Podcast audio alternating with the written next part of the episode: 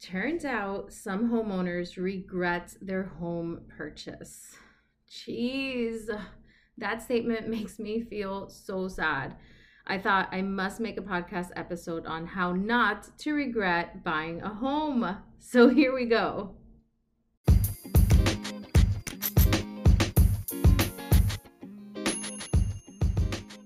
Welcome back to Better Call Jen, a podcast on real estate.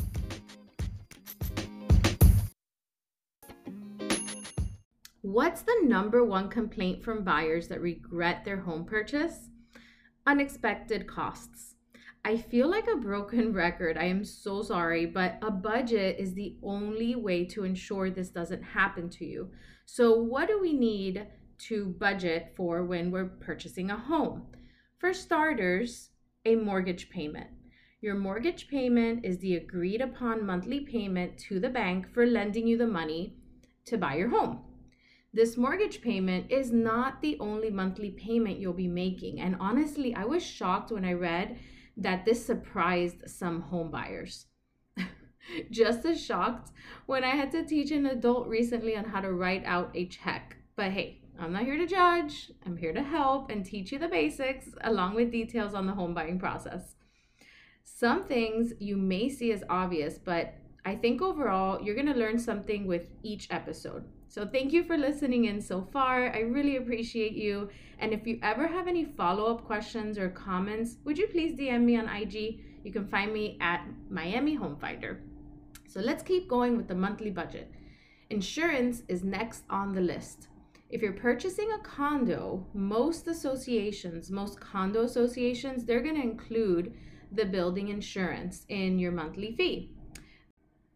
This covers from the walls of your unit going out. But how about from the walls going in? Yep, that's a separate insurance. If you're financing, the lender is going to require this insurance. It's called HO6.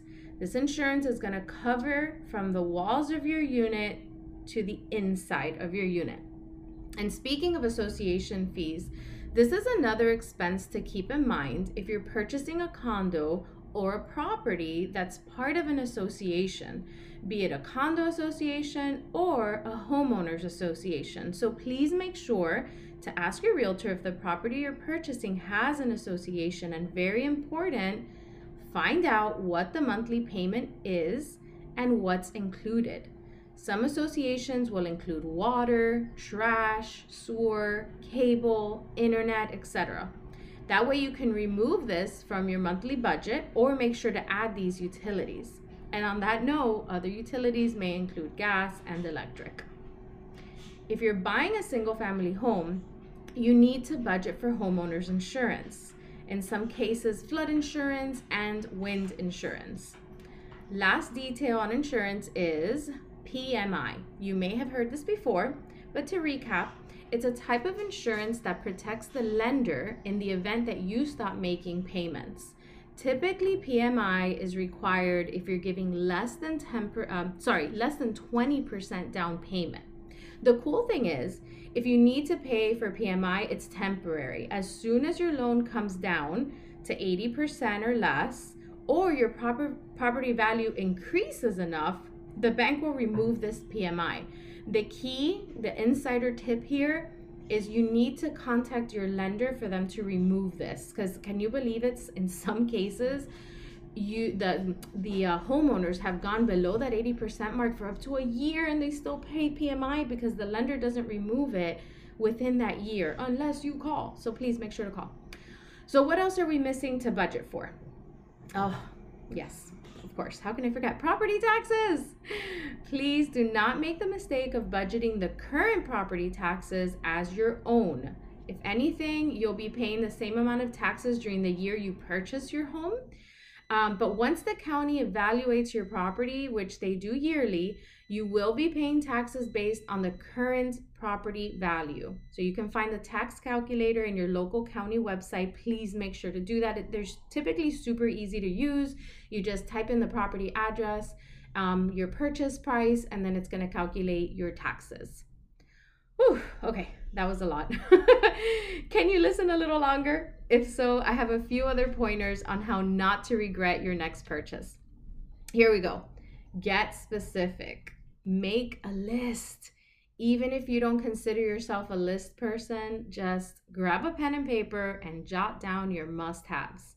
Start by looking at your current living situation. So, for me, our family of three, uh, my husband, myself, and our daughter, we share one bathroom and we have a small single sink. Guys, all I want in my next home is a double sink. I don't even need two full bathrooms. I just want a double sink, just a larger sink area. Anyway, it's not really the only thing, but it's top priority for me. I also have in mind to be flexible. If my next home doesn't have a double sink, do I have the space of making that happen on my own? Do I have the money and the resources to do it? And these are the questions you need to ask yourself. Determine what's on the must have versus the want list. Also, if you're making this purchase with someone else, check in with them, please, and add, add their wants and must haves to the list. So, my husband, Bill, he needs an open kitchen. He loves cooking and we love to entertain, so, open kitchen is a must. Even though many floor plans have opened up in the last decade, we happen to be looking in an older city where enclosed kitchens are much more common. So, when we preview homes with an enclosed kitchen, we try and determine if paying for opening up the kitchen is worth it and or even possible. It's a fine line, but stay focused on your must have and wants. Don't sacrifice too much because this will definitely lead to regret. So, what else can lead to regret? Not budgeting for small, medium, and big ticket items. Even if you're purchasing a brand new home, plan on budgeting for repairs. Big ticket items can include replacing a roof, the plumbing, a septic tank, Medium ticket items include replacing an air conditioner, a water heater, the electric throughout your home. Small ticket items are regular maintenance, right? Servicing the AC, replacing your AC filters, replacing your light bulbs, batteries on smoke detectors, things like that. Budget for yearly house maintenance. This may include pressure washing your walkway, your deck, your fence, landscaping, it all adds up. And I'm not here to freak you out, okay? I rather see you budget for something and know exactly what to expect versus jumping in blindly to the home buying process and then hating your decision. So, how about if you already bought a place and you're not happy? Ugh. Again, it makes me so sad, but I have some suggestions. Let's first figure out what you don't like about your home.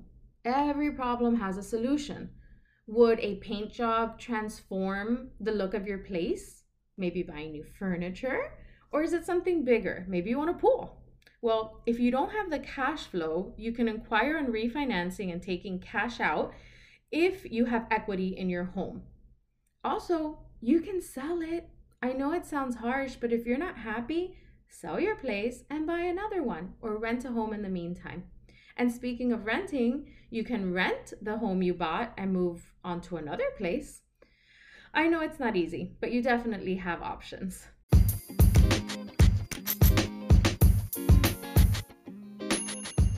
Okay, guys, that's it for now. I hope this helped your home buying process just a little bit more.